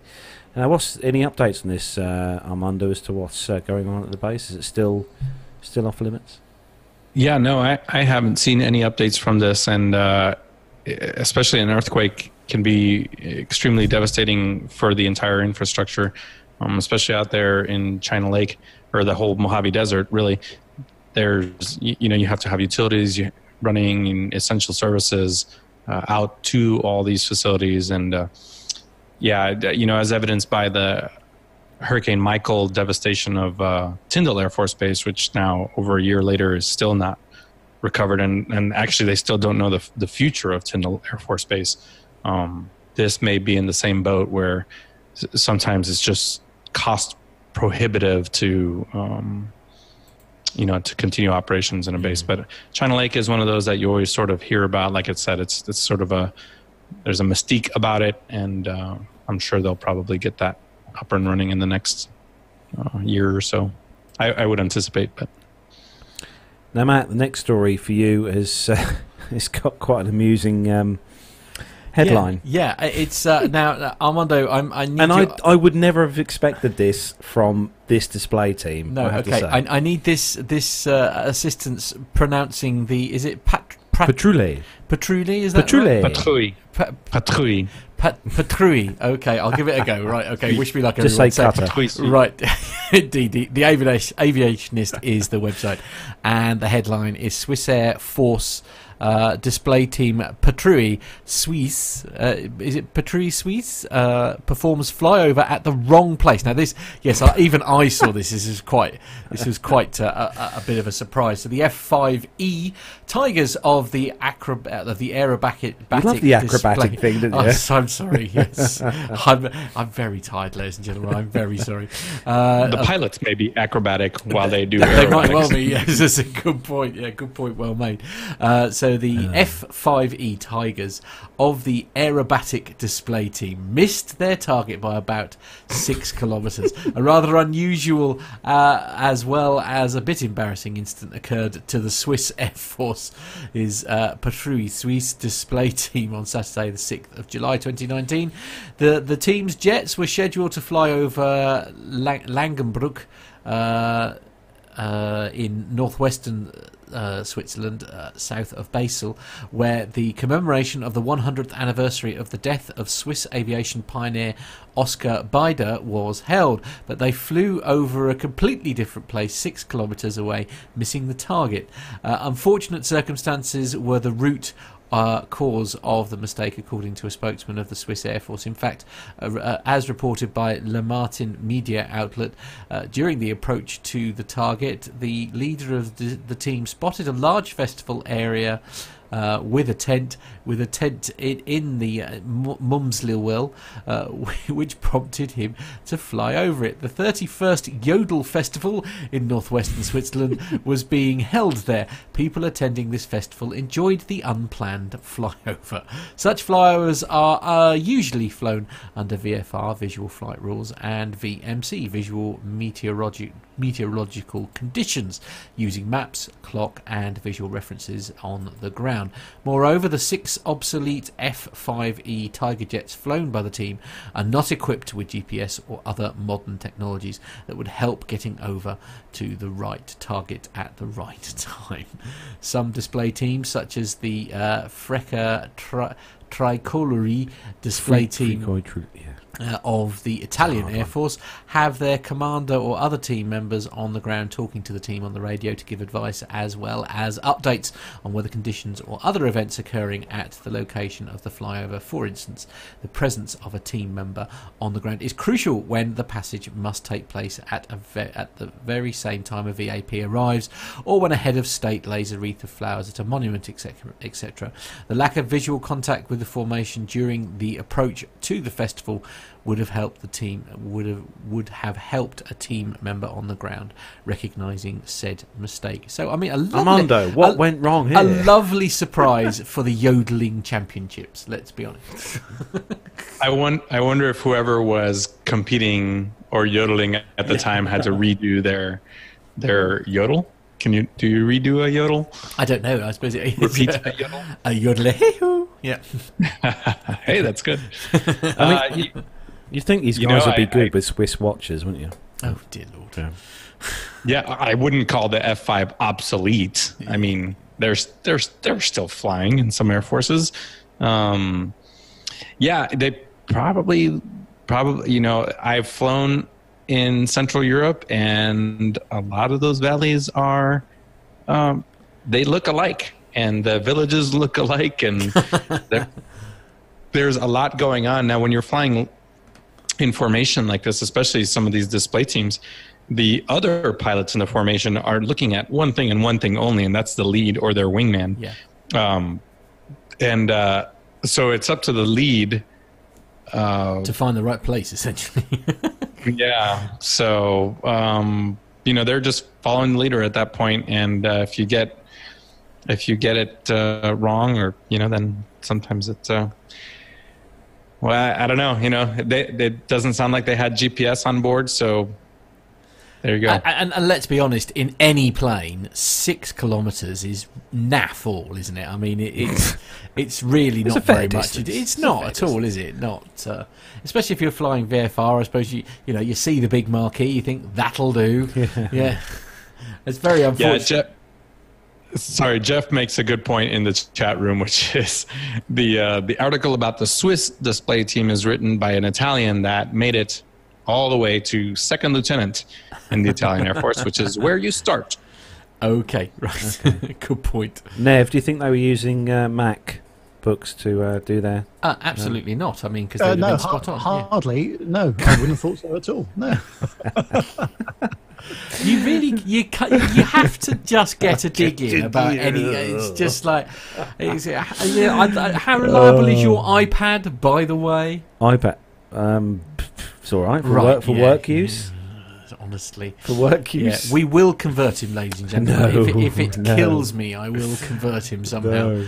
Uh, Nev, the next story is uh, actually it's quite uh, an important one actually for this set. It is, yeah. It's on the uh, Ar- Armada International. Hmm. Sorry, yeah, is that right? Yes, Ar- ArmadaInternational.com website, and it says that uh, Spartan Leonardo adds firefighter role to C-27J Spartan. And uh, they have added the firefighting roles to this aircraft, and uh, the uh, C-27J firefighter equipped with a roll-on, roll-off fire attack system made by Simplex Aerospace. It represents an effective solution in airborne firefighting technology and capability. Leonardo told Armada that uh, International that the uh, this enhanced firefight configuration is a flexible solution for enhancing the capabilities of the C-27J multi-mission aircraft with significantly lower acquisition and operating costs than a dedicated firefighting platform. The Simplex roll-on, roll-off fire attack system can be easily installed or removed by a small team in approximately 60 to 90 minutes via the aircraft's rear loading ramp, as no major structural modifications have been made to the airframe. The main tank has a maximum capacity of 10,600 litres, which is 2,800 US gallons, and an additional 568 litres, which is 150 US gallons, of foam retardant can be added. Uh, retardant exit is via S ducts installed in paratrooper stub doors, and uh, flow can be controlled to contour the drop pattern via variable butterfly valves controlled by rotary actuators in the S ducts. Fill time is between 60 and 90 seconds, whilst dispersal from the tank takes less than seven seconds. These also emergency dump control. Uh, the firefighting system is one of the options that the C 27J customers can add to the Spartan's new baseline configuration, which incorporates a brand new avionics uh, system designed to comply with the next generation air traffic control requirements, new cockpit panels, and LED aircraft lights. Uh, the firefighting capability and the new baseline configuration are also being offered as a retrofit to current operators. Whilst offering the C 27J fighter with the Simplex fire attack system, Leonardo, in collaboration with European SCODEV Consortium, is also studying and testing the SCODEV scooping device that will provide increased operational flexibility by allowing the water tank to be filled from a stretch of water without the need for the aircraft to return to base. Uh, these firefighting aircraft al- al- always fascinate me. Uh, the amount of uh, capacity that they have and their ability to uh, actively, um, you know, dump the retardant on the uh, on the on the fire area. It's uh, inc- incredibly incredibly versatile aircraft, aren't they? And it always amazed me as well that the, the different aircraft that, that, that can be used for this particular kind of thing. You know, you've got this the the, uh, the Spartan, and there's also you know they they've got a DC-10 which is also used for um, for this kind of thing as well for firefighting. And, and, and the videos, some of the videos that I've seen uh, on the news and stuff of the DC-10 doing this kind of work with the uh, refl- the uh, f- you know the fire retardant stuff and pulling these massive you know really high G maneuvers when they're you know releasing the retardant then pulling up at the end and uh, it's just it does like you say Nev it is um, amazing seeing these uh, these these aircraft in, in action yeah, the uh, the C twenty seven. It's you know it's sort of the air the the cargo plane that never was. It uh, it's a great airplane that that never really found uh, a, a you know a, a organization to take it on. So I think you know the the, the U.S. Air Force was going to buy some, then that didn't really work out. The Army had them for a little while. and I think those got transferred to the Coast Guard. So there's not a huge amount of them. There's some Australian ones. I think the Italian Air Force also works some, but uh, Yeah. yeah. however many there are out there, it's a it's a good airplane, and and um, firefighting is it is one of those unique roles. A, a lot of firefighting is being done by, uh, at least on the on the uh, propeller piston and, and turboprop side, by some pretty old aircraft, some some sort of 1950s aircraft. So getting these into the fleet of firefighting is um, probably a, probably a positive step. So. Yeah, Mexico has some of these as well Armando four of these Yeah, like yeah, it's there's um there's just you know sort of a, a couple dozen of them around the world, and um, yeah, it could have been bigger, but what are you gonna do? Neil Lamore says in the chat room that there was a set. There's a 747 as well, Carlos. There's a There is. great there are great Isn't videos the- of 747 and DC-10 water Yeah. bombers. Yeah, I I'm bet. trying to think of the name though. There's, there's the the big company that has the 747 firefighter. I'm trying. I can't try to think of Yeah. the name of the company now. Well, it's no good asking Can't me, either. anyway, uh, that is uh, where uh, we bring the military to a close. There is um, just the small matter of sort of what everybody's doing next week, then, really. So, um, uh, Armando, anything exciting in the in the calendar for you? I'm doing a lot of flying, so I'll be flying skydivers. I'll be flying cadets. Uh, I'm flying a different airplane that I'm getting checked out on. So Ooh. I think over the next week, I'll I'll be flying four days, maybe, and probably about twelve to thirteen total um, sorties. So Wow, gosh, Yeah. busy, busy time. Have you got you a- a- any any downtime over the weekend?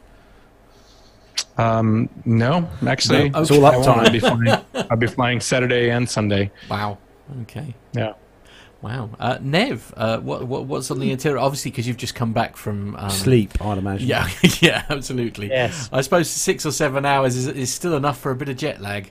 Mm, a little bit, yeah, but uh, no, it's not not too bad at the moment. I have to say. Um, yeah, so I'm just obviously you may know I'm just between jobs at the moment, um, but I'm doing some freelance work next week. So I'm flying off to Stockholm, Arlanda. uh, for uh, three days next week Tuesday, Wednesday, Thursday. So looking forward to that. Got a mega deal on BA.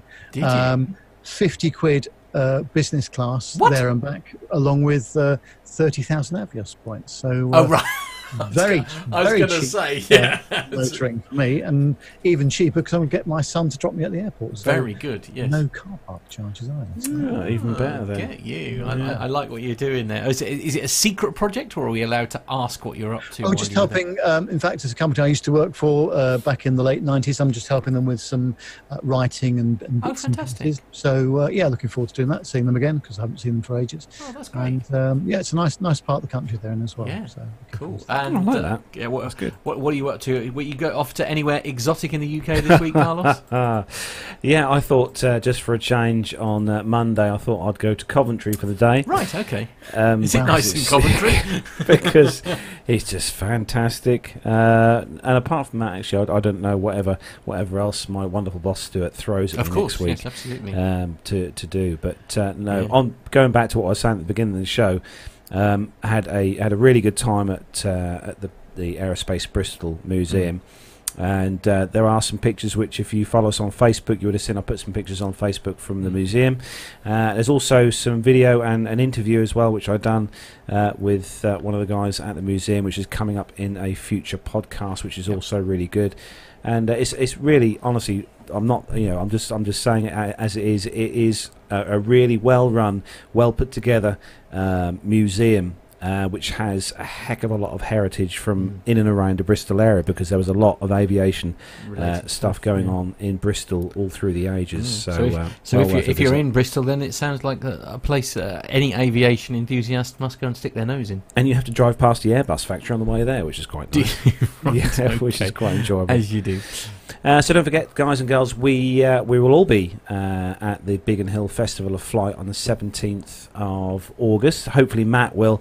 He's not 100% sure yet. He might have to go and uh, take a bus load of kids to a Peppa Pig Cambridge usually, um, but anyway, day this out time or something. yeah. Uh, He's but yeah, hoping to, He's yes, hoping to. But we'll uh, absolutely, we'll be in. Hopefully, we'll see some of you guys and girls at Biggin Hill Mm. uh, on the 17th of August on the Saturday. That'd be good to see you there. Yeah. Um, but yeah, excellent. Uh, Matt, uh, are you driving the, the coach to anywhere? Uh, uh, Wonderful. I I think I got. I think I possibly got to London on Thursday, but other than that, I'm pretty local actually this week. Oh, good. Yeah, I know. Like sort of like it's. Uh, so went to Bewilderwood, which uh, I think Pip went went to not that long ago because he flew into a local airfield and that, um, which is great if you've got tiny children. Um, Bewilderwood is a, an amazing, amazing place to be. And oh, and Colchester Zoo on Monday I went. I went to Colchester Zoo Monday, just gone, visiting relatives, obviously. Uh, but uh, yeah, no, really Sounds good. like. Yeah, not doing a lot. So, uh, if you'd like to get in touch with the show, Actually, boys and can I girls, just say another thing before we? F- Oh, we've got a little bit of time. Left. Oh, oh. I, I actually had the chance to go somewhere quite interesting this week on one of my journeys. I'll be the judge of that. And uh, actually, Armando may well know about this place, but I got the chance uh, earlier this week to go over to RAF Bentwaters, which used to be RAF Bentwaters. It's not now. It's uh, it was it closed down uh, quite a few years ago now. I think it closed down. Um, off the top of my head, I think it was the nineties. I think it closed down. Okay, anyway, yes. But anyway, the, the the actual main the main base and everything is still the buildings are still Right, there. yep. Uh, it's not an active base anymore. It's it's used for Mm. storage and stuff.